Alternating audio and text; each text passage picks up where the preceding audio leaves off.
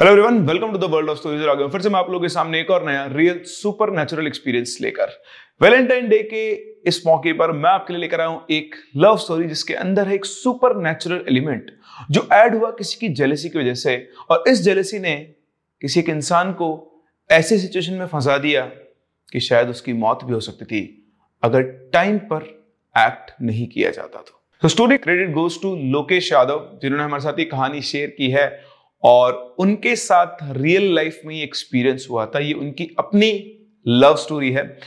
दूसरी बात, इस स्टोरी के अंदर कुछ ऐसे एलिमेंट आएंगे शायद जिन पे आपको विश्वास ना हो, बट जैसे मैं हमेशा कहता हूं, जिसने अपनी आंखों से देखा है, जिसके साथ हुआ है, वो ही इन चीजों को समझ सकता है और जान सकता है। अगर आपके पास भी ऐसा कोई रियल सुपरनेचुरल एक्सपीरियंस है या फिर कोई बहुत इंटरेस्टिंग स्टोरी है तो आप मेरे साथ शेयर कर सकते हैं मेरे Gmail ID which is prince of chemistry बाईस at the rate Gmail dot com पर, या फिर आप मुझसे मेरे इंस्टा हैंडल पर भी डायरेक्टली कनेक्ट कर सकते हैं which is prince one nine eight seven, या फिर आप हमारे ऑफिशियल इंस्टा पेज पे भी हमसे कांटेक्ट कर सकते हैं जिस Prince in the story teller. इसी के साथ साथ अगर आप चैनल के ऊपर नए हैं तो चैनल को सब्सक्राइब करना बिल्कुल ना भूलें। वीडियो अगर आपको पसंद आए तो लाइक जरूर करें और शेयर करें उन लोगों के साथ जिनको पसंद है horror stories and love stories. चलिए बढ़ते हैं हमारी कहानी में आगे। तो ये कहानी लोकेश की, जो बिलोंग करते हैं हरियाणा से, लेकिन इनका कॉलेज था जयपुर में और ये थे अपने फर्स्ट ईयर में। फर्स्ट ईयर में जब ये कॉलेज में फर्स्ट डे पहुंचे तो उस दिन जो फर्स्ट ईयर्स होते हैं, जो बेसिकली फ्रेशर्स होते हैं, आप समझते हैं, कॉलेज के अंदर जाते हैं उनकी रैगिंग होती है।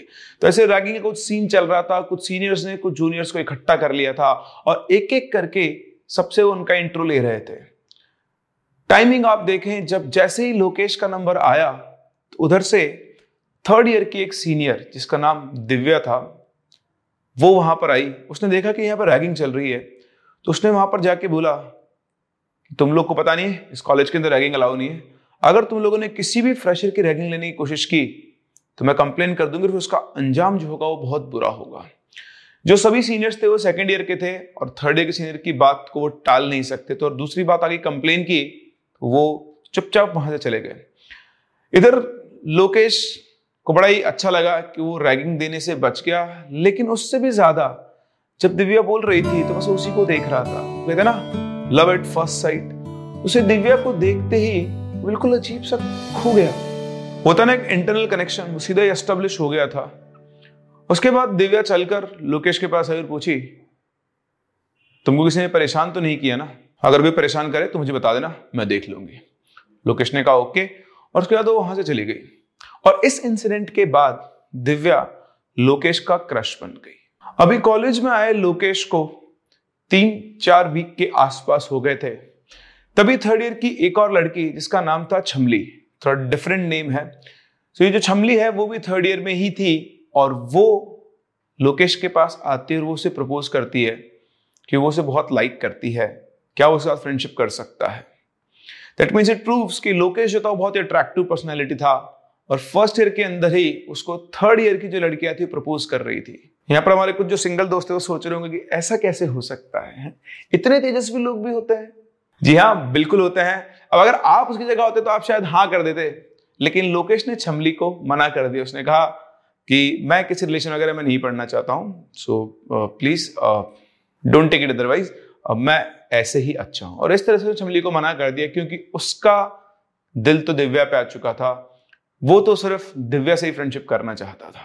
अब इनके कॉलेज को चार पांच महीने बीत चुके थे और इनके पूरे कॉलेज का एक ट्रिप प्लान हुआ ताजमहल का।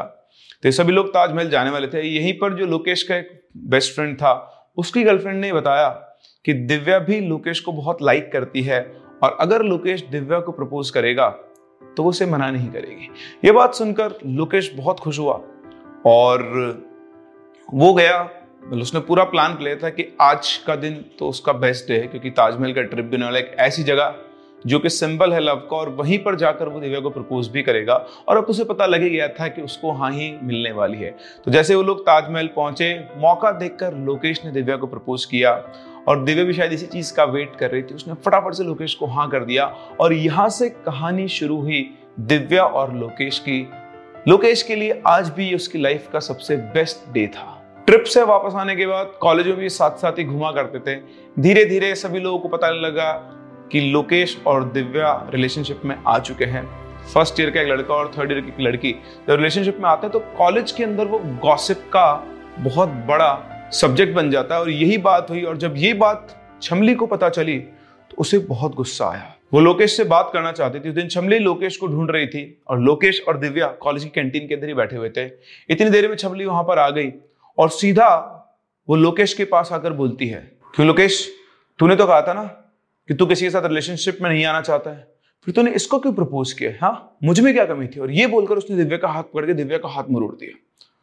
और जैसे उसने दिव्या का हाथ मरोड़ा, दिव्या बहुत तेज दर्द में चिल्लाई और इतना देखते लोकेश गुस्सा, और उसने दिव्या का हाथ छुड़ाकर छमली को खींच के एक थप्पड़ मार दिया। और थप्पड़ मारते ही छमली रोने लगी और थप्पड़ की आवाज सुनकर कैंटीन में जितने भी लोग थे वो सब इनकी तरफ देखने लगे। छमली आप अपने आप को बहुत ज्यादा ह्यूमिलेटेड फील कर रही थी। वो रोते रोते उसकी आंखें गुस्से में बिल्कुल लाल हो गई और लोकेश की तरफ देखकर वो बोली, तेरे तो इतने बुरे दिन आएंगे ना कि तुझे कोई बचा नहीं पाएगा, और ये इसकी तो मैं ऐसी हालत कर दूंगी कि तू देखकर भी इसको रोएगा। इतना कहकर छमली वहां से चली गई। लोकेश ने उसकी बात पे ध्यान नहीं दिया। उसने दिव्या को संभाला, उसे चुप कराया। सबकी इतनी आवाज सुनकर जो कैंटीन चलाने वाले भैया थे वो भागकर वहां पर आए। उन्होंने पूछा लोकेश से, क्या हुआ, ये छमली इतना चिल्ला क्यों रही थी? तो लोकेश ने उनको सारा इंसिडेंट बताया। तो कैंटीन वाला बोलता है कि भैया बहुत बढ़िया कि आपने, है ना, ये हर किसी से ऐसे ही लड़ती फिरती रहती है, एक बार तो उसको सबक सिखाना बहुत जरूरी था। बात यहीं पे रफा दफा हो गई, सब लोग वहां चले गए। और उसके बाद छमली जो थी वो बहुत ज्यादा लोकेश को वहां पे दिखाई नहीं देती थी। वो इनसे डिस्टेंस ही बना के रखते थे। इनका रिलेशन बहुत ठीक ठाक चल रहा था। इतने में ही लोकेश के बड़े भाई की शादी आई। उस शादी के अंदर उसने दिव्या को भी इन्वाइट किया। उसने अपने घर वालों को नहीं बताया था कि दिव्या के साथ वो रिलेशन के अंदर है, लेकिन उसने बताया था कि मेरे कॉलेज के फ्रेंड है जो लोग शादी के अंदर आने वाले हैं। लेकिन लोकेश के एक मामा थे जो उसके बहुत क्लोज थे, उनसे वो सारी चीजें डिस्कस किया करता था। और उसने अपने मामा को बता दिया था कि दिव्या के साथ वो रिलेशनशिप में है और वो ये सोचता है कि वो आगे जाकर दोनों एक दूसरे से शादी करेंगे। तो शादी का फंक्शन था, फंक्शन चल रहा था। इधर दिव्या और लोकेश शादी का फंक्शन एंजॉय कर रहे थे। थोड़ी देर के लिए वो अपना अलग से क्वालिटी टाइम स्पेंड करने के लिए टेरेस के ऊपर गए और टेरेस के ऊपर जाकर थोड़ी देर वो बातचीत कर रहे थे कि तभी अचानक से बात करते करते दिव्या वहीं पर बेहोश हो गई। उसे समझ में नहीं आया कि अभी ठीक ठाक जो लड़की चल रही थी वो एकदम से बेहोश कैसे हो गई। उसने फटाफट से मामा को फोन किया। वो सब लोग टेरेस के ऊपर आए। फिर उसके बाद उसको हॉस्पिटल लेकर गए। हॉस्पिटल जाकर उसके टेस्ट वगैरह करवाया तो सब कुछ नॉर्मल था। तो डॉक्टर ने कहा कि हो सकता है अनरेस्ट की वजह से या फिर स्ट्रेस की वजह से ये बेहोश हो गई है, बाकी ऐसे कोई घबराने वाली बात नहीं है। लेकिन लोकेश को भी बात समझ नहीं आई थी कि अनरेस्ट किस तरह का, दो दिन से यहाँ पर है, बढ़िया से रह खा पी सो रहे हैं, ऐसा कुछ भी नहीं है। उसको ये बात ठन की क्लिक तो की, पर उसने इसके प्रति ध्यान नहीं दिया। हो सकता है कभी कभी ऐसा हो जाता है। बात इग्नोर हुई। यहीं पर इस फंक्शन में एक और खुशी की बात लोकेश के लिए जो हुई, मतलब आप लोग तो इमेजिन भी नहीं कर सकते कि ऐसा इतना स्मूथली भी चीजें हो सकती है। दिव्या, जो लोकेश के पापा थे, उनको दिव्या पसंद आ गई थी और लोकेश के मामा जी ने पहले ही सारा गेम सेट कर दिया था। उन्होंने उनके पापा को बता दिया था कि लोकेश इस लड़की को पसंद करता है और वो इससे शादी करना चाहता है। ओपन फैमिली थी, उनको ऐसा कोई डिफरेंस, मतलब कोई उनसे इशू नहीं था। तो जैसे ही दिव्या के पापा शादी के फंक्शन के बाद उसको लेने आए तो लगे हाथ दोनों फैमिलीज ने, मतलब इनके पापा ने बात इनिशिएट की और उनकी फैमिली ने भी शादी का जो प्रपोजल था वो एक्सेप्ट कर लिया कि ठीक है भाई, जब दोनों बच्चे राजी हैं तो हमें इस चीज से कोई दिक्कत नहीं है। तो इस तरह से लोकेश और दिव्या की कहानी बहुत ही स्मूथली चल रही थी। अब धीरे धीरे और टाइम गुजरा, क्योंकि दिव्या थर्ड ईयर में थी, उसका ये फाइनल ईयर था और पास होकर उसको अब जॉब ले जाना था। तो उसकी जॉब लगी गुड़गांव में। लोकेश जो कि अब सेकेंड ईयर में आ गया था और दिव्या कॉलेज से पास आउट हो गई थी, अब वो पहले की तरह साथ में नहीं रह सकते थे क्योंकि उसे अपना कॉलेज कंप्लीट करना था और दिव्या को जाकर करनी थी जॉब। तो अब बस ये फोन पर ही बातचीत करते थे। जो उनकी क्लोजनेस थी वो अब डिस्टेंस में बदल गई थी और ये एक तरह का लॉन्ग डिस्टेंस रिलेशनशिप बन गया था। लेकिन उससे इनके बीच का जो रिलेशन था, जो अफेक्शन था, उसके बीच में कोई डिफरेंस नहीं आया था। ये अब भी फोन पर रोजाना बात किया करते थे। लेकिन कुछ दिनों के बाद, दो दिन तक दिव्या का कोई कॉल नहीं आया। लोकेश को लगा कि हो सकता है वो काम के अंदर बिजी हो, इसलिए फोन नहीं कर रही हो। फिर दूसरे दिन, दो दिन के बाद उसने कॉल किया तो उसने कॉल पिक नहीं किया। वो लगातार उसे कॉल कर रहा था, वो कॉल पिक नहीं करते थे। तीन दिन, चार दिन, पांच दिन, जब पूरा हफ्ता ऐसे ही गुजर गया तो उसे कुछ ठीक नहीं लगा। उसने उसके घर पे फोन किया और उसके फादर से पूछा तो उन्होंने बताया कि हाँ बेटा, हमारी भी अभी चार पांच दिन पहले ही बात हुई थी, उसके बाद दोबारा उससे बात नहीं हुई है। हो सकता है वो काम के अंदर बिजी हो, शायद इसलिए फोन नहीं कर पा रही है। लेकिन लोकेश को कुछ ठीक नहीं लग रहा था। उसने डिसाइड किया कि वो गुड़गांव जाकर चेक करेगा कि सब कुछ ठीक तो है ना। आप समझ सकते हैं एक इनसिक्योरिटी भी इंसान को होती है। तो उसने प्लान किया कि नेक्स्ट डे ही वो गुड़गांव जाएगा। तो वहाँ से सीधा निकला और पहुंचा दिव्या के फ्लैट पे। उसने उसके जो फ्लैट पे उसकी डोरबेल बजाई, तीन चार बार डोर बजाने के बाद भी कोई जब बाहर नहीं आया, तो उसने ऐसे ही बस गेट का लॉक खोला, तो गेट खुला हुआ ही था। वो खुला हुआ गेट अंदर गया तो सामने वाले जो अंदर उसने कहा एक रूम था, उस रूम के अंदर उसने देखा तो बेड के ऊपर दिव्या बिल्कुल ऐसे फोल्ड होके लेटी हुई है। उसने जाकर उसको जगाया तो देखा उस बिल्कुल बेहोश से पड़ी हुई है, उसको कोई सुध-बुध नहीं है। उसने दो तीन बार उसे जगाया बट वो आंखें तक नहीं खुल रही थी। उसको देखकर लोकेश बुरी तरह घबरा गया और बहुत तेज चिल्लाया, और उसकी चिल्लाने की आवाज़ सुनकर आसपास के जो फ्लैट के लोग हैं वो सब भागते हुए अंदर आए। उन्होंने भी देखा तो और सभी लोग देखकर बिल्कुल चौंक गए थे कि ये किस हालत में पड़ी हुई है। उन्होंने फटाफट लोकेश ने फटाफट से एम्बुलेंस बुलाई। एम्बुलेंस बुलाकर वो उसको उठाकर हॉस्पिटल लेकर गए। हॉस्पिटल जब ये पहुंचे तो एक बार तो डॉक्टर्स भी उसकी हालत देखकर घबरा गए। सभी लोग मिलकर उसको सीधा करने की कोशिश कर रहे थे पर सब लोग मिलकर भी उसे सीधा नहीं कर पा रहे थे। ऐसा लग रहा था कि उसकी हड्डियां बहुत ज़्यादा स्टिफ हो चुकी है, अगर आप सीधा करो उसके बाद दोबारा से वापस से क्या हो रही थी, वो फोल्ड हो रही थी। लोकेश उसकी हालत देखकर बहुत घबरा रहा था। डॉक्टर्स ने उसके टेस्ट वगैरह रन किए लेकिन जैसा हमेशा होता है सारे टेस्ट नॉर्मल थे। डॉक्टर ने कहा कि इनके टेस्ट तो सारे नॉर्मल है लेकिन इनकी हालत कैसी हो गई है। लोकेश ने फटाफट उसके घर पे कॉल किया, दिव्या के घर पे सब कुछ बताया। बताया बताया वो खुद भी रोने लग गया। वो बस वार्ड में उसके बेड के पास बैठा हुआ था, उसका हाथ पकड़ के। वो ना कुछ बोल रही थी ना रिस्पॉन्ड कर रही थी। उसकी शक्ल को देखकर ऐसा लग रहा था कि पिछले पाँच सात दिन से कुछ खाया नहीं है, बहुत कमजोर सी हो गई थी। आंखों के नीचे बड़े बड़े डार्क सर्किल गिर गए पड़ गए थे उसके, और उसको देखकर ऐसा लग रहा था कि उसके साथ कुछ भी हो सकता है। लोकेश की आंखों में आंसू भर गए थे और बस वो उसको देखकर अपने पुराने दिनों को याद कर रहा था। एक फ्लैशबैक सा उसके सामने चल रहा था और तभी अचानक से उसे वो कैंटीन वाला सीन याद आया जहां पर छमली उसे बोलकर गई थी, इसकी तो मैं ऐसी हालत कर दूंगी कि इसे कोई भी बचा नहीं पाएगा। ये बात लोकेश को क्लिक हुई। उसने फटाफट से छमली का फोन नंबर अपने फोन में ढूंढा और उसे कॉल किया लेकिन उसका फोन स्विच ऑफ आ रहा था। उसने अपने कॉलेज के बाकी दोस्तों आसपास कॉल किया और उसका नंबर ढूंढने की कोशिश की, उसका एड्रेस ढूंढने की कोशिश की, बट किसी को भी छमली का नंबर या एड्रेस नहीं पता था। फाइनली उसने कैंटीन वाले भैया को फ़ोन किया क्योंकि कैंटीन वाले ने उसे एक बार बताया था कि जो छमली थी वो काला जादू जानती थी। उसे लगा कि कोई हो ना हो ये छमली का ही किया धरा है। उसने कैंटीन वाले भैया को फ़ोन किया, उन्होंने बोला यार छमली का नंबर तो मेरे पास नहीं है लेकिन मेरे पास एक पंडित जी का नंबर जो कि तांत्रिक भी हैं, वो हो सकता है तुम्हारी कुछ ना कुछ मदद। उसने बोला भैया फटाफट से मुझे नंबर दो, यहाँ पे हालत बहुत खराब है। उन्होंने सारा डिस्क्रिप्शन दिया तो उन्हें फटाफट से उसे नंबर भेजा। नंबर आते ही उसने कॉल किया, पंडित जी से बात की, उनको सारी बात बताई। तो उन्होंने कहा कि बेटा अभी तो मैं बाहर हूँ, कल मैं तुम्हारे पास आऊँगा तो अपना पता मुझे बता दो। उन्होंने उसको पता वता सब कुछ बताया और उसके बाद वो हॉस्पिटल में ही दिव्या को देखने आए। जैसे वो वहाँ पर आए वो देख कर सारी बातें समझ गए। उन्होंने कहा कि जहां रहती है मुझे वहां लेकर चलो। लोकेश, पंडित जी और उनके फादर तीनों वहां पहुंचे जहां पर दिव्या का फ्लैट था। उस फ्लैट के अंदर जैसे ही वो पंडित जी घुसे, घुसते उनको एक अजीब सी वाइब आई। तो ये वो लोग होते हैं जो चीजों को फील कर पाते हैं। उन्होंने ना इधर देखा ना इधर, सीधा वो पहुंचे दिव्या के रूम में।